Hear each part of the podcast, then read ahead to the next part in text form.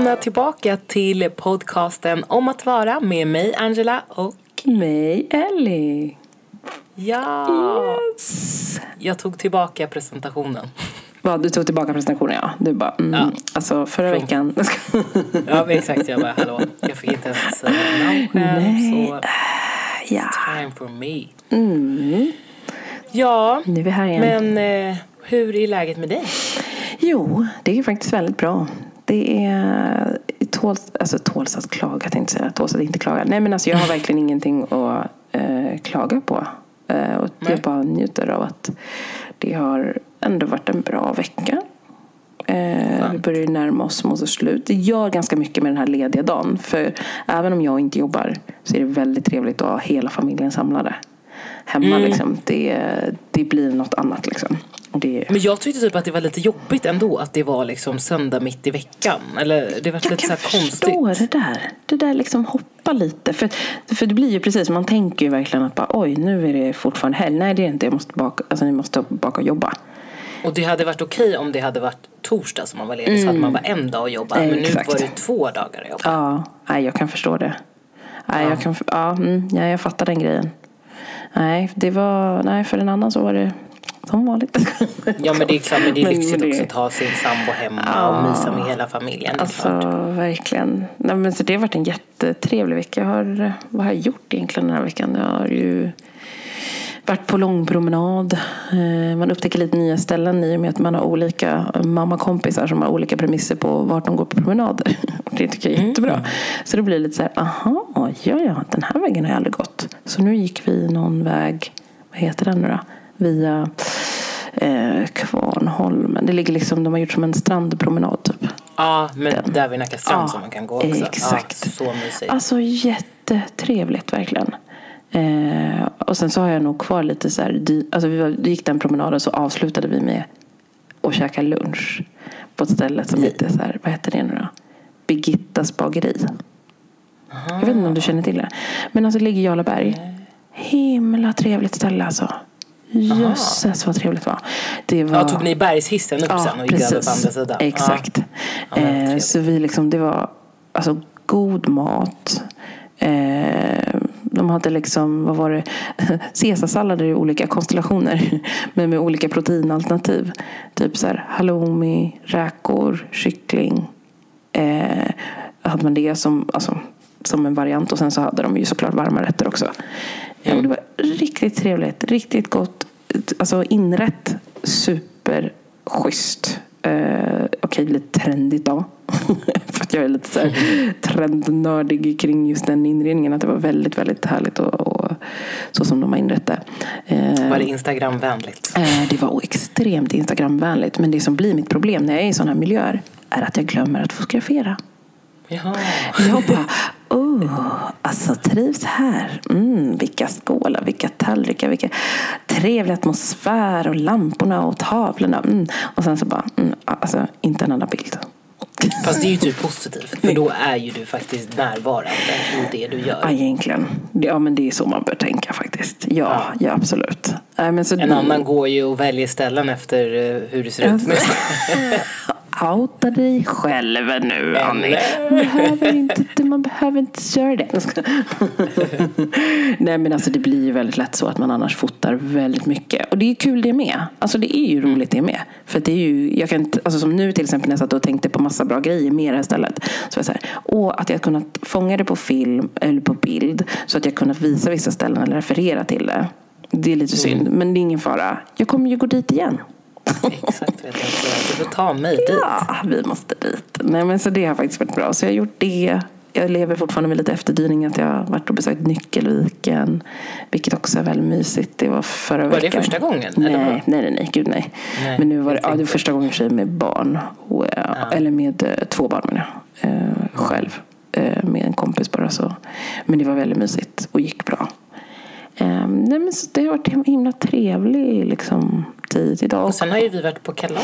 Ja, men vi har ju varit på kalas. Vi har varit på treårskalas. Oh my god. Ja, Spiderman-kalas till och med. Ja, just. Det var ju tema för det. Alltså, ja. Ja. Och du och familjen, ni gick all in. alltså. alltså då fick man ju faktiskt skämmas lite att man kom där. Men i sina gjorde det? Kände du det? Att det var så? Nej, jag visste ju inte. Eller så här, jo, Malin var ju ganska seriös och skickade liksom hem ett kort ja, i brevlådan. Men, men det roliga var att jag fick ju kortet samma dag som kalaset var. Och då ah. sa jag till min kille, jag bara, men gud, alltså, är det här ett seriöst kalas? Ah. Är det meningen att vi ska ut oss? Alltså det roliga, min sambo, han sa ju så fint, han bara, han bara men vänta älskling, hoppas inte några pretto-människor där som kommer typ så här, ser ner på oss att vi har klätt ut oss. Jag bara, älskling, skit i det. Jag är, alltså, jag är en sån person, jag har alltid varit sån att bara, så här, alltså, eller alltid varit, men i alla fall i sen efter tjugo så bara, äh, åh, det här var kul. Utklädnad, alltid älskat. Så att eh, mm. vi körde all in på det här. Ja. Du får lägga upp den där bilden sen på vår alltså, Instagram-konto om att vara... Ja, lägga ut den. Det var himla ah. kul alltså. Himla ja, kul. Jag hoppas på mer, jag sa det, jag hoppas på mer utklädnad i familjen. Kan vi inte ha bara sådana kalas? Jag bara, eh. var, det, var det någon där ute som hörde tystnaden från Annie? Jag vet inte. Någon? Nej, ja, kanske. Nej, jag funderade faktiskt på vad jag skulle ha för sorts utklädningstema mm. i så fall. Det var nog därför mm, tystnaden uppstod. Okay. Mm, mm, mm. Ja, nej, den, den får vi suga på att ta till. Kanske när Max fyller trettio. Ah, gud, jag ser redan fram emot det. Mm. Ja, vilket fall som helst. Så, ja, jag, jag mår bra, haft en också, ja, trevlig häng idag också. Mm. Eh, hade vi... Eh, mamma häng där jag lagade lite mat och gjorde en lite efterrätt till och med till vår lunch. Det är trevligt. Så att, eh, nu känns det bara som att helgen kan bara bli ännu bättre. Ja, men vad bra. Eh, hur har du haft det, Annie? Jo, men jag har haft det bra. Alltså, vi har väl egentligen bara spenderat typ alla dagar med att packa. Just det. Det här är ju liksom the final, sista mm. veckan i lägenheten. Mm. Så nu lever vi i ett flyttkaos, eller det är faktiskt ett organiserat kaos, men mm. ja, mm. på söndag flyttar vi ut. Alltså, det är så galet. Och nu kommer den klyschiga frågan. Hur känns det? Nej, men alltså som jag sa tidigare, det är lite så här, det är lite vemodigt. Mm. Det kommer nog kännas bra om några månader när man har bott in sig lite och hittat nya favoritställen. Just det. Måste jag säga. Ja, det är klart. Det är så svårt, och vi var ju och kollade på lägenheten förra veckan, ja, men efter påsk, efter vi hade kommit hem från Paris. Mm. Uh, och det är ju ganska svårt att visualisera när man inte ser några möbler eller någonting. Då mm. var det så här, jag älskade inte lägenheten. Nej. Så att det känns ju bra att vi inte ska bo där. Men alltså jag tänker så här, får ni precis, får ni lite känslan att det ändå blir att ni går och jämför den lägenheten med er liksom gamla, kommer det ju bli. Nej, det tror jag inte. Alltså den är mm. jättefräsch och så här, alltså vissa grejer är bättre, både köket och badrummet är så här mycket större och så. Mm. Så att nej, alltså egentligen inte. Men okay. jag tror att det, det är känslan, du vet, bara av nu ska vi hyra någonting, innan ägde man någonting och då kan man ju ändra och göra, göra så som man vill för att känna mm. sig hemma. Mm. Men där om man inte känner sig hemma så kommer man inte kunna göra det på samma sätt. Just det, det är sant. Men det är ju som sagt en, bara en genomgångsperiod, så att det blir bra. Jag, ja. jag kunde haft det värre. Det här är ju faktiskt jävligt bortskämt utav mig egentligen och, och uh, klaga på, tror jag. Ja, det är som sagt en vanlig Men, sak. Det kommer bli. Ja, ja så att um, vi har väl tjugo lådor packade än så länge. Så har vi lite, lite kvar, massa kläder, eller alla kläder ska ner, men det tar jag på lördag innan. Mm. Mm. Himla bra. Så grymt det. Jobbat.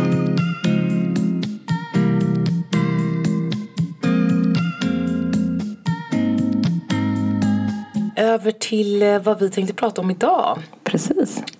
Vi tänkte ju, alltså många svarta kvinnor Um, är ju så här, eller, eller vi och många andra använder ju sig utav, alltså löshår, eller håret har ju varit väldigt viktigt och betydande mm. för oss, eller i alla fall för mig jag, och för dig också, vet jag. Uh. Um, så vi tänkte väl prata lite om vår relation till vårt hår.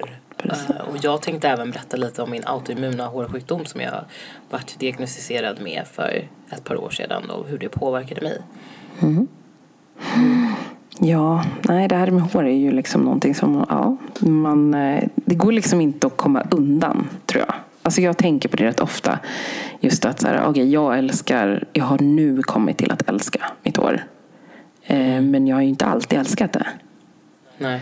Eh, Vad var det som du inte älskade med ditt hår från? Från första start var det nog bara allmänt att jag var så här, det var lockigt och det ansågs alltid vara problematiskt. Alltså det har varit så här, när man pratar om afrohår så har det alltid varit, ja men typ så man bara, åh gud, nu måste jag liksom reda ut ditt alltså, toviga afrohår. Eh, liksom det är så här, åh nej, nu måste vi tvätta ditt hår. Det tar liksom jättelång tid och man måste föna håret och det är massa fix och oljor och grejer liksom, som måste göra för att det ska vara hanterbart.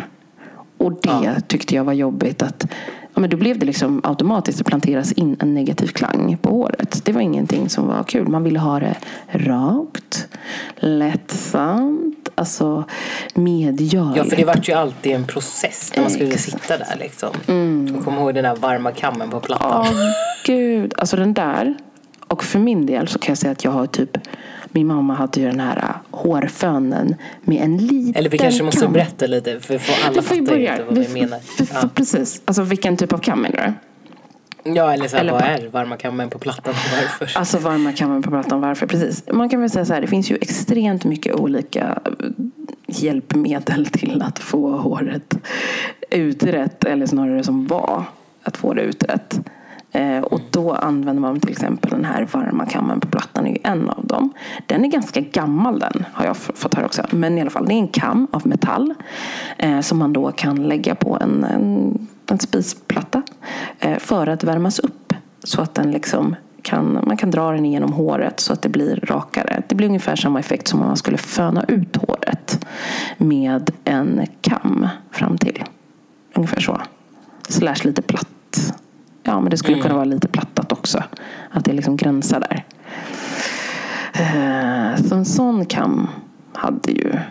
Jag undrar om både din mamma och min mamma hade den. Jag kan inte minnas helt. Jag tror att min mamma skaffade den efter att din mamma hade den. Mm, för jag. jag kommer ihåg ibland när jag var hälsade på henne att hon ville att jag utsattes för kammen. Ja, oh, oh my god, alltså den där kammen. Och speciellt inför de där kalasen. Ja, oh, de där. Alltså jag kommer jä- verkligen ihåg, jag, jag tror att det kanske var mitt sexårskalas. Ja. När jag hade den här blåa, blåa prinsessbakelseklänningen. Ah. Och så hade jag två tofsar och så hade jag sidenband oh, i tofsarna. Just det. Då vet jag att det hade... plattats med plattan. Plattan, ja med kammen. Uff, jäklar. Ja, uh. vi hade ju inför de här, alla de här jäkla kalasen, då hade vi också en procedur och det var ju då våran, allas mamma hade typ en hårfön, en brun hårfön som hade liksom en kam. Tänk er luskam.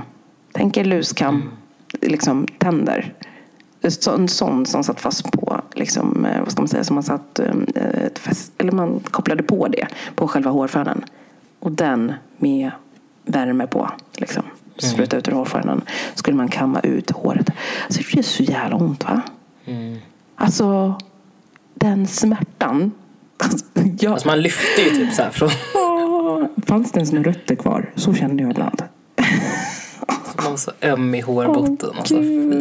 Och typ att man så här, jag och min syster Rita, vi, vi brukade ju springa iväg, alltså. Det var typ så när mamma visste, alltså mamma var så här, nu ska vi börja göra håret, och vi bara kubba iväg, gömde oss och bara hoppas hon inte hittar oss, vi vill inte göra det här. Nej. Det är så sjukt vilka, vilka procedurer man gick igenom för att ja. få håret, och då var det ju så här, då var det ju som att vårt hår var ju inte accepterat egentligen. Nej men precis, man ville ju bara ha plattat och fint och så, mm. för det, eller var det ju... som man ansåg var fint, alltså det var ju det, precis, det ansågs ju vara fint kontra kontra allt annat liksom. Alltså det är ja, helt galet. Eh, så det det var ju liksom, det var så synd att det var så det sågs på det, att det var liksom så här, ja, eh, man, om man säger så här, när väl paketet, den lilla boxen eh, med texten Just for me kom i eh, afrobutikerna, vilket då var så här, det var alltså ett rakpermanentningsmedel. Mm. Då var ju min mamma i extas. För jag och mina syskon hade sånt grovt afrohår. Eh, det var så små, små, små, små, små lockar som min mamma tyckte var, åh oh, gud. Och så när det kom, nittiotalet någon gång, hon bara, halleluja. Nu ska ni få rakt hår. För det var också det klassiska med att man ser en bild på ett paket. En, en liten flicka med tofsar och rakt hår. Jättetjockt rakt hår. Och då var man så här, oh, ja men det där kommer ju bli bra. Det var det inte. Alltså jag var ju så lycklig. Jag tyckte det var perfekt att mitt hår skulle bli rakt. Men det som hände var ju att det här var ju starka kemikalier, så jag tror inte riktigt att min mamma förstod hur starka kemikalierna var, och vi lät dem inte vara i så länge för att det var ju, du brände ju alltså mm. med rakpermanentningsmedel. Det frötte fröt ju sönder. Det kändes som att det frötte sönder hårbotten, vilket säkert gjorde en del. Alltså, det gjorde så ont. Så smärtsamt. Det var liksom nära. Och min mamma tänkte bara så här, nej men om jag håller ut extra länge, för, liksom varje, för varje gång man gjorde om det här så blev det så här, man höll ut extra länge så blev det ju rakare. Mm. Och det var ju det bästa. Men också det sjuka var ju också att man tappade ju väldigt mycket när man sen drog igenom mm. i kammen, så bara oj, så var det ganska mycket hår som föll av just för ja. Att det var så starkt. Verkligen.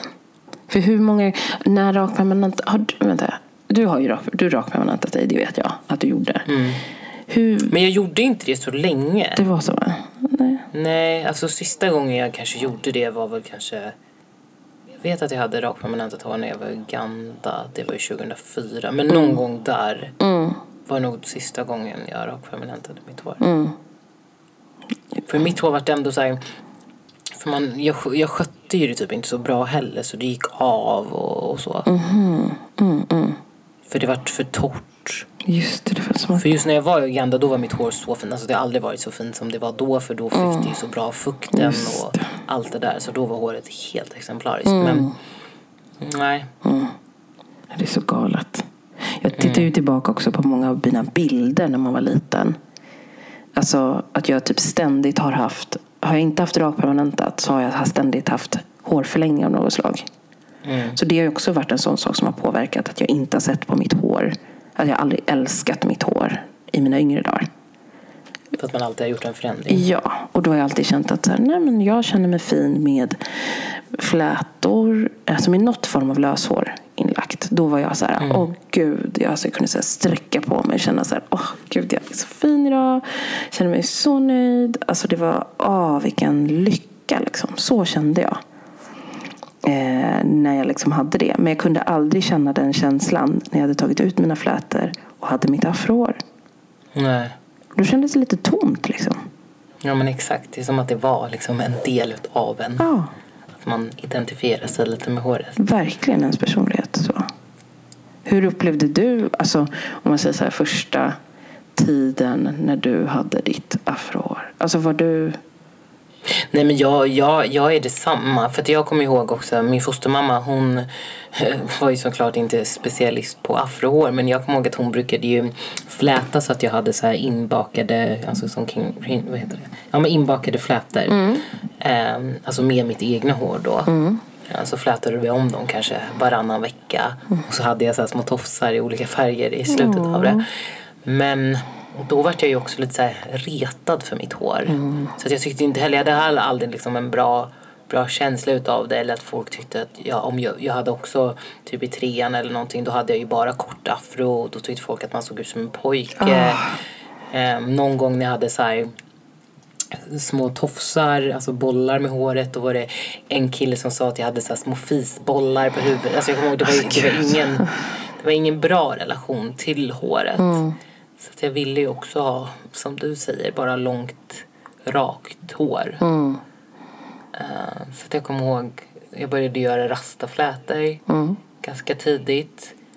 Men då var det också jobbigt för att de, ibland när, man, när, de började, när det började växta så kunde ju de lossna. För då just var det ju det. Bara syntetiskt hår som man brände ju det. Ja, just det.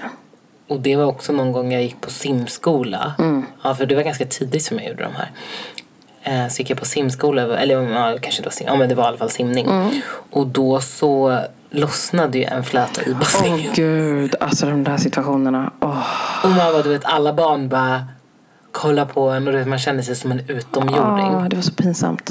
Ja, så och det kunde ju lossna typ i skolan, i korridor. Alltså, du vet, oh, där. Och någon hittade det liksom. Ja, och man, de visste ju såklart vem det tillhörde. Oh. Och, nej. Alltså sånt där. Och just att det var så dåligt bet- alltså, alltså de här stunderna, det är så knäppt mm. att man liksom så här, det ligger en så djupt ner i hjärtat, alltså liksom, det är så djupt ner. Jag hade mm. typ så här ett tillfälle där mamma skulle vara så här embrace att jag hade afrohår, kammade upp det, alltså det var typ så här ettan på lågstadiet, kammade upp det, fönade upp det, så stod rakt upp som en stubbe. Och sattes en liten, liten rosa rosett på. Och jag blev typ kallad för stubben. Och det är också något sånt här, bara, det är satt kvar. Ja. Fotografen satte mig liksom i mitten. Jag hade liksom rosa rosett, rosa klänning, rosa klackskor. Och det var liksom så här, åh, jätte, hon, fotografen tyckte jag var jättefin. Men mm. jag kände mig inte fin för att alla liksom hånade mig hur jag såg ut. Ja. Det var liksom ingen annan som var lika uppklädd som jag. Och, och dessutom den här frisyren då. Mitt afro mm. som liksom inte såg ut som någon annans. Där var det återigen att sticka ut. Liksom. Alltså verkligen. Det är... Åh, oh, gud. Sen är det också i och för sig komiska saker när man kanske tittar tillbaka på det. Typ kom, alltså när någon fotografering, mamma inte orkade fixa vårt hår. Eh, jag och min lilla syster bestämde oss för att vi löser det här själva. Vi hittar mammas löshårspåse och fixar det själva. Sätter fast det med en tofs bara. Alltså, alltså allvarligt talat, det här är pinsamt. Det var så här, alltså det såg så tanigt ut och så här, men vi var nöjda för vi bara, nej, ska inte mamma hjälpa oss så gör vi det själva. Vi var så nöjda med de här bilderna. Bara det att efter fotograferingen för min del så bråkade jag med en kille i min klass, eller tjafsade, och sen så började han jaga mig och, och så, han började. Så tog han tag i mitt hår för han skulle dra i mitt hår. Vad hände med håret? Nej, åh oh, nej. Det stannade kvar i hans hand. Åh nej. Åh gud.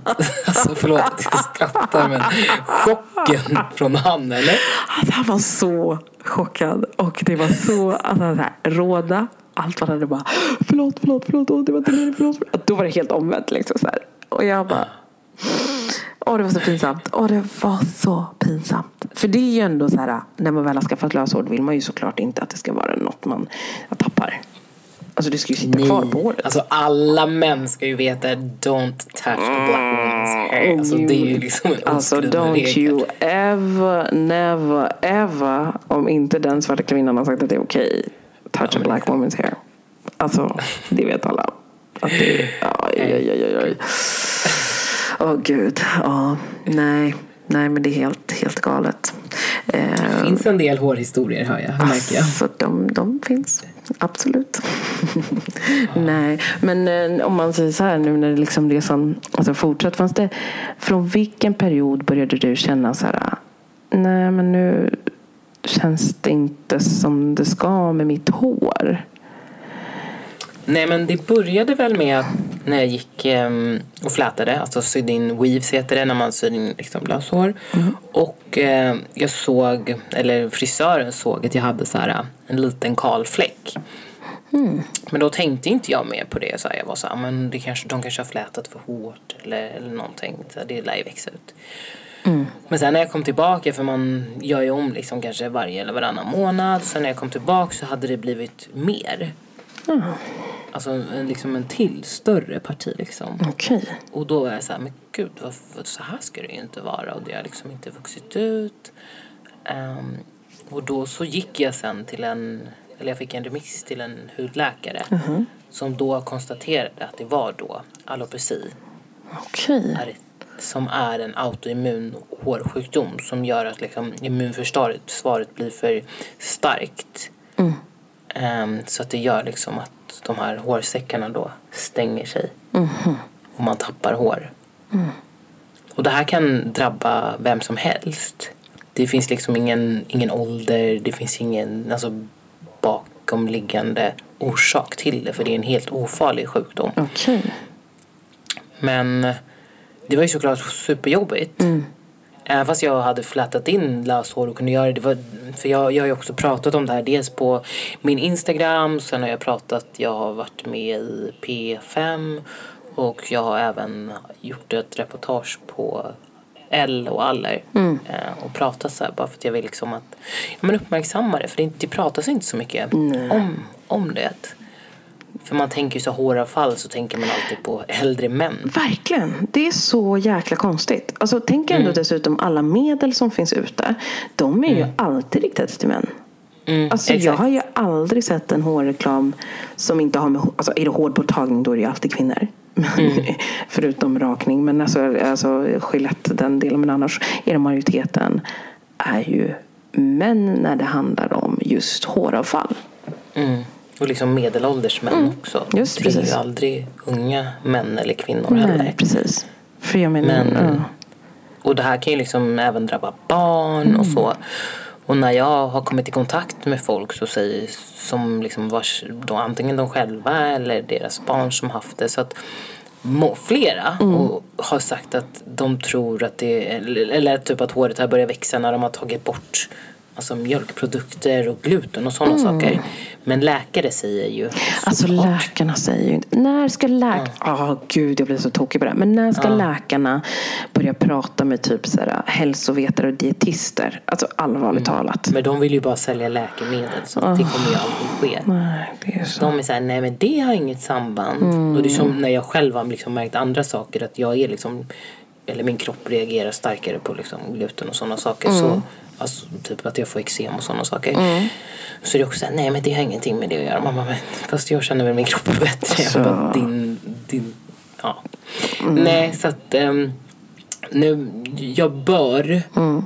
jag har inte gjort det heller riktigt ordentligt, men gå verkligen ner, och just att det kan vara mjölkproteinet också. Just att man verkligen det. lägger upp en bra plan och utesluter olika...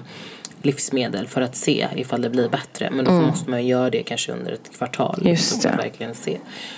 Um, och det har jag inte gjort till hundra procent. Mm, mm.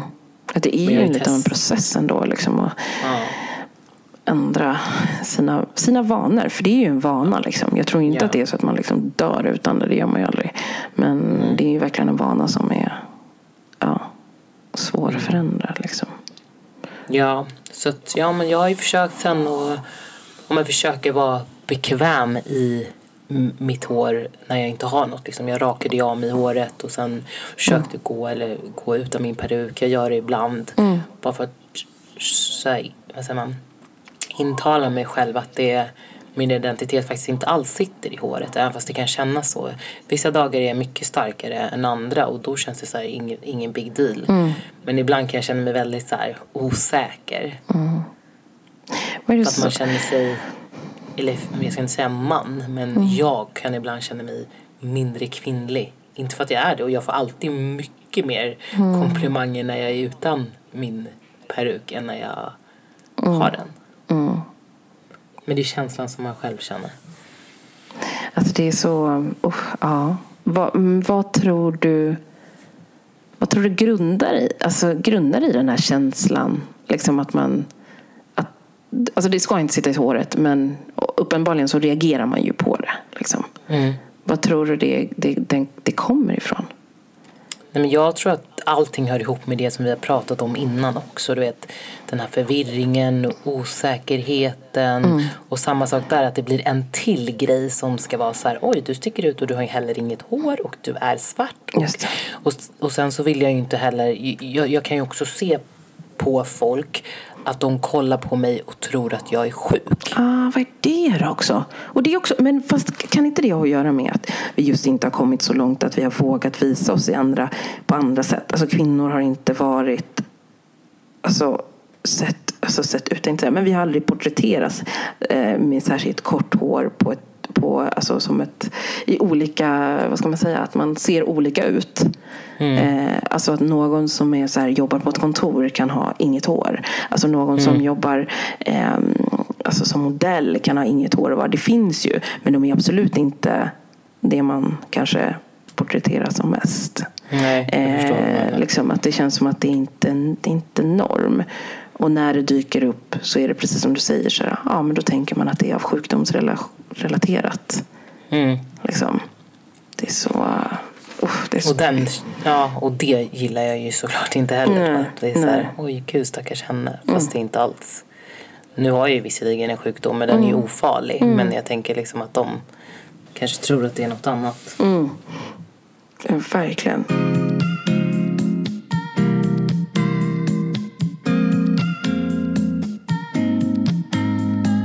Men hur var det för dig? Alltså, du, du har ju också använt i ett läsår, men nu de senaste åren så kör ju du all natural. Så fin idé. Åh, tack så mycket. Alltså, det har ju varit som sagt en process eftersom att jag inte alltid har sett mitt hår som fint. Det hela började typ med att en kompis till mig sa så här, jag tänker slå vad med dig om att du inte klarar av att ha ditt afrohår ute. Och jag var så här, mm, jag är lite dålig på det, så jag bara, it's on. Så det var lite delvis så min resa började. Jag hade också haft lite problematik med, alltså jag hittade ett kalfläck också. Mm. Så jag tänkte ju på en gång att de här, alltså allting började liksom i samma veva, så var jag så här, okej, okay, ska jag verkligen testa det med afrohår? Och så bara, men nu har jag en kalfläck här, varför har jag det? Började fundera och researcha lite kring de produkterna jag använt. Och sen nu är det klart att så här, om att... Men rakperm- var det här fortfarande vid den tiden du rakpermanentade? Det var tiden jag rakpermanentade, precis. För mm. jag har alltså rakpermanentat mitt hår sen jag var, eh, vad blir det? Åt, nio år, tror jag. I olika omgångar. Mm. Och, det är liksom, och då har det varit kanske att man har gjort det minst tre gånger per... kan det ha varit, jag bara blir så här tre gånger per månad, men det kan inte stämma, utan var, alltså någon gång var, varannan eller var tredje, varannan månad tror jag, varannan var tredje, varannan var tredje månad sen jag var nio liksom, eh, och det är ganska mycket, det är det verkligen. Och länge, eh, och den biten är, nej, det, det kändes liksom så, det, det började väl ge sig till känna då liksom. Eh, senare att jag så bara, oj, det här kanske inte är så bra för mitt hår att jag gör så här, för jag har alltid haft väldigt tjockt hår och väldigt mycket hår, eh, så jag började liksom fundera där när jag fick en sån här kalfläck, och sen så att det vart extra kul grej då att min, att min kompis utmanade mig, eh, mm. för det fick mig också att tänka på hur stor betydelse det här håret har för mig.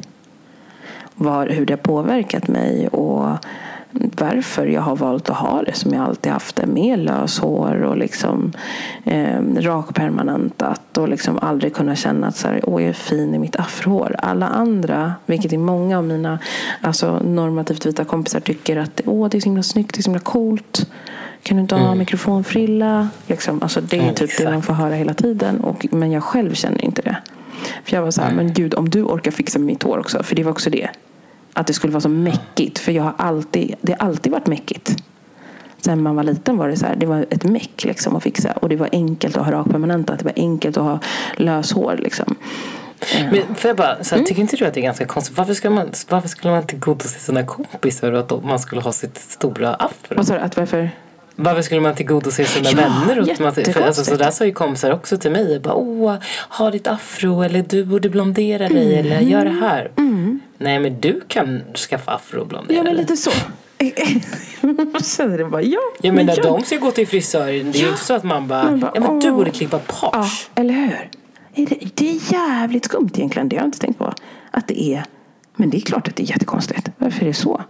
Just bara för att det handlar om afrohår för oss. Då är det så här, wow. Att du borde, och du borde man och så här. Men vadå, jag vill göra så här. För det var ju också det, man ville ju göra det. Mm. Eh. Och, och jag vet också en annan grej. Och det här vet ju jag folk inte gör för att vara elaka. Mm. Men jag vet att det också störde mig typ när man skulle... Men när jag skulle byta ut frisyr eller ändra mina waves, att folk alltid, vad ska du göra nu? Vad ska du göra nu? Just vad ska du göra? Ja. Och, och jag vet att det inte, alltså, inte ligger någon taskighet i det, men det var ändå men det jobbigt. Blir ju lite, det blir jobbigt, och det är någonting som ändå lades på. Mm. För att, alltså, även om, jag, man vet ju som sagt, det är ju inte, det var inte av anledning, och det är ju samma sak, det var inte av den anledningen som de säkert menade när de uttryckte sig. Eh, och eh, jag menar, samma sak när tror jag min, våra föräldrar också, hur de uttryckte sig kring afrohår. Jag tror inte att de ämnade för att man skulle känna så kring sitt hår. Nej. Men jag tror att det är så också de har växt upp. Jag tror att det är flera generationer tillbaka, eller det vet jag att det är, som resonerar så kring sitt hår. Det är inte fint, det är jobbigt, man ska se anständig ut. eh, Det är så man förknippar att fixa håret. För det var alltid så här, I'm gonna fix my hair. Och då är det ju ett, fixa, det är ju ett problem man löser. Mm. Så det tog tid för mig att känna att jag tyckte om mitt hår. Men i och med att jag då började den här utmaningen, så började jag vara nyfiken på hur mitt hår funkar. För det är också eftersom att man alltid har förknippat det med att det var dåligt och inte är bra, någonting bra, så blev man tvungen att lära om på nytt igen. Mm. Och då blev det också så här, lära om och vara nyfiken och få kunskap om sitt hår. För man trodde ju att man visste hur håret funkade. Alltså jag alltid bara, alltså det finns typ så här något som heter typ dagsvax. Alltså jag vet, alla ni som har vet. Alltså det är verkligen dagsvax. Det finns ju dagsvax för folk med typ skandinaviskt eller eh, liksom eh, rakt hår. Men det finns också ett dagsvax som är grönt som har en fin liten text där det står makes your hair grow. It's a kind of grease liksom.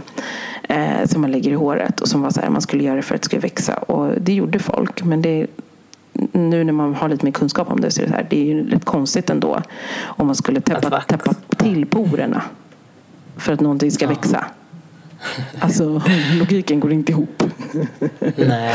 Men ja, så det här var liksom så här, men det blev ju liksom en resa för mig att så här, använda nya produkter till att få håret att må bra. För att det mådde inte helt bra innan. Vad har funkat bäst för dig? Alltså det som har funkat bäst för mig är att ha, ha mindre produkter i mitt hår. Vilket känns helt galet då för många som har varit så här, ah, man måste använda så mycket. Men det är så här, mindre produkter, tillsätta vatten, oljor, alltså mycket alltså naturliga grejer. Mm. Det har funkat bäst för mig. För jag har också psoriasis som också är en autoimmun sjukdom. Eh, och den lägger sig också i hårbotten på mig. Eh, brukar ha varit, det har varit där jag har varit som mest. Eh, och de perioderna då så blir det väldigt så här, där det är väldigt känsligt och det blir svårt för hår, håren att tränga sig igenom liksom de här, vad ska man säga, hudflagorna som det då är. Eh, så då har det varit bäst för mig att inte ha massa, alltså inte ha vad heter det, sulfatbaserade produkter. Eh, inte ha vad heter det, har jättemycket knas i produkten eller knas, men att det är massa blandningar, utan det ska vara liksom mm. ganska basic mm. grejer, ganska rent precis. Eh, och det har funkat bäst för mig, men jag tror absolut att det finns massa produkter som går ändå att ha eh, som är lite nyare liksom, som funkar, men jag tror att man måste just det där lära sig att känna, lära känna sitt hår och lära älska sitt hår på nytt. Mm. För det är just det. Man, det är som att liksom så här, det är som en ny relation. Du måste liksom successivt lära känna det och veta så här, hur funkar det, vad tycker du om, vad tycker du inte om, och testa liksom. Eh, och sen också att så här, en sak som jag allmänt med allt mina sjukdomar tänker jag på så här, att mycket går via vad man typ får i sig. Man måste på det, allt går via magen typ. det, det har jag ja, också. Oavsett vad läkare säger så är det så. Det, verkligen, verkligen. Så, nej, men så det jag upplevt i alla fall har funkat väldigt bra för mitt hår. Nu har jag eh, ja, men, hunnit se det förändras. Liksom. Jag tror jag har haft det i, naturligt i över... Men gud, jag kan inte ens räkna bakåt. Eh, jag tror att det var tjugohundraelva, tror jag. Ja, det är så länge. Ja, det är så länge nu. Och då kapar jag alltså, två centimeter. Jag har haft ja. ganska långt hår. Alltså tjockt afro. Och jag vet att min lilla syster, alltså hon har det bästa uttrycket, hon bara så här, tittar på mig på långt håll, vi skulle ses på en mötesplats, hon bara, alltså Ellie, vad har du gjort? Vad har du gjort med ditt hår? Är du galen? Du är galen. Har du klippt ditt hår? Har du klippt ditt långa hår? Alltså för det är också en sån grej. Det är ju en grej att ha långt hår som afrikan. Ja, det är ju goals, alltså seriöst, alltså, det är liksom det är det folk kämpar för. Ja, så att liksom bara klippa det bara sådär, det var ju bara, fattar inte varför. Eh, men jag gjorde ju det av den anledningen också att det funkade inte för mig att växa ut afro, eller vet inte, låta mitt hår växa plus att ha rakpermanentat. Det blev liksom friktion och gjorde så att det liksom blev mer tovor än vad det blev utrett. Så då var det mycket lättare att bara kapa av det, det och ha min, min afro som har växt ut, som var typ då två centimeter. Och det var så jäkla skönt. Alltså, jäkla skönt. Att helt plötsligt... Klippa, tapp. Tap, tap. Ja, men alltså, verkligen. Som du vill, kan göra allt. Ja, men kan göra typ majoriteten av allt med sitt hår. Eh, och att det enda jag behövde tillföra var typ så här, då vid den tiden var det så här, vatten, shea butter, kanske en, en liten olja. Eh, vilken olja som helst egentligen var det då. Nej, jag tyckte det var helt underbart. Men nu har mitt hår växt väldigt mycket. Och jag, just nu utmanar, jag håller på att utmanar. Jag kommer garanterat klippa det eh, kort lite, alltså jag tror verkligen att det kommer komma en period jag kommer klippa det kort igen, men eh, för nu har jag gjort det kanske tre, fyra gånger eh, tre gånger, är det två eller tre gånger tror jag, ja. eh, men nu ska jag låta det växa eh, och se hur långt det kan bli, typ så, utmana det mm. lite. Spännande. Mm. Ja, kul. Alltså håret, håret. Alltså, när man tänker efter. Det, är så, det finns så mycket minnen, mm. stories och hur man... Ja, men associationen till hår och allt det där. Oh. Jag, jag skulle väl ljuga om jag sa att jag fortfarande... Liksom, eller att jag är helt bekväm i mitt hår som det är idag. Alltså mm. nu har jag ju peruk och mm. stundtals så går jag ju utan. Mm. För att jag vill dels lufta det, men sen så tränar jag ganska mycket. Och då tycker jag att det är skönt att vara utan för att jag inte vill slita på peruken och tvätta håret mm. onödigt mycket. Men det, det kan ibland ta emot och se mig i spegeln. Liksom, att jag tycker mm. att det är så här... Att det är lite tufft. Det är en utmaning och jag kan, alltså mm. jag förstår verkligen utmaningen, för att det, det ligger som, alltså, som du sa från början, man vill inte att det ska ligga i håret, men det är klart att det spelar roll. Mm. Alltså det är någonting som ändå så här, man försöker jobba på att det inte ska spela roll. För jag, jag, känner, alltså jag kan ibland tänka att varför, jag brukar inte lägga i så mycket hårförlängning och löshår och så, för att jag vill lära känna den jag är med mitt afrohår. Och jag har många dagar där jag också står i spegeln och kommer tillbaka till det som jag har vuxit upp med. Med ett afrohår så ser jag inte anständig ut. Där jag måste ha en viss anständig frisyr, och då kan det bli en förändring. Istället för att bara ha mina, mitt afro ute, så kan jag ibland ha det så, vad ska man säga, intakt i en ordnad frisyr som möjligt, för att det anses vara bättre.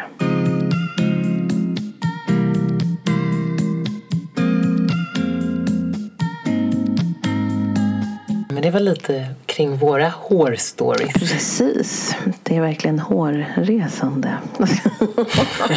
Jag var tvungen. Jag kom i Göteborg fram i dig. Ja, nej, ibland måste man släppa den lös, så är det bara. Nej, så det är, ja, jag tycker verkligen till alla där, när, alltså där ute när det gäller hår, att så här, försöka tänka så att hår är egentligen bara hår. Det är fortfarande du som är själva personen bakom det. Mm. Och man kan rocka alla frisyrer. Verkligen. Alltså kort, långt, lockigt, platt. Alltså alla är vackra som man är. Verkligen. Verkligen. Åh, ja, Annie, det är väl dags. Ja, det var allt för oss den här veckan. Det var verkligen. Och jag måste ännu en gång, förlåt att jag inflikar med det här, men jag kommer inte glömma det. Jag mötte, alltså det glömde jag säga, förra helgen, jag var på en fest. En väldigt trevlig fest. Och då träffade jag en tjej som jag aldrig träffade förut. Som kom fram till mig och bara, jag känner igen dig. Och jag bara, äh, jag, jag vet inte om jag känner igen dig. Hon bara, men jag måste säga, jag tror, har du en podd? Och jag bara, ja det har jag. Hon bara, men då är det du. Jag bara, om jag är en till person. Så här, jag bara, ja, med min kusin. Kul, jag lyssnar på den podden. Den är så himla Nej. bra. Och jag blev oh. så glad. För att det känns som att jag så här, men gud, det är... Alltså folk jag inte känner känner att de kan relatera till det vi säger. Alltså, och kan komma fram och säga att de tycker att det är någonting jättebra och att det behövs. Ah. Alltså jag är så tacksam, och jag måste säga, jag är jättedålig på namn, förlåt, men jag är så glad att du kom fram till mig och sa det. Och eh, jätteglad för att du lyssnar, och jag är glad för att alla andra lyssnar också. Eh, och tipsa gärna till andra eh, om Verkligen. vår podd. Eh, Och rate oss gärna och följ oss på Instagram. Ja, och kommentera, likea, dela. Ja, det vore kul att prata lite mer. Verkligen, verkligen. Vi vill verkligen veta vilka ni är. Och jag menar bara att ni, om ni känner igen er, eller om det är, som vi pratat om innan, någonting ni vill att vi ska ta upp, så hör gärna av er. Mm. Vi kanske borde köra en liten Q and A också. Men gud, oh, nej. Så bra. Så bra. Ja, vi, vi, vi får förnula på det. Ja, men det, verkligen. Det, gör, det ska ja. vi göra. Men vi hörs. Det gör vi, det gör vi. Ha, ha det så bra. Ha det bra. Hej då.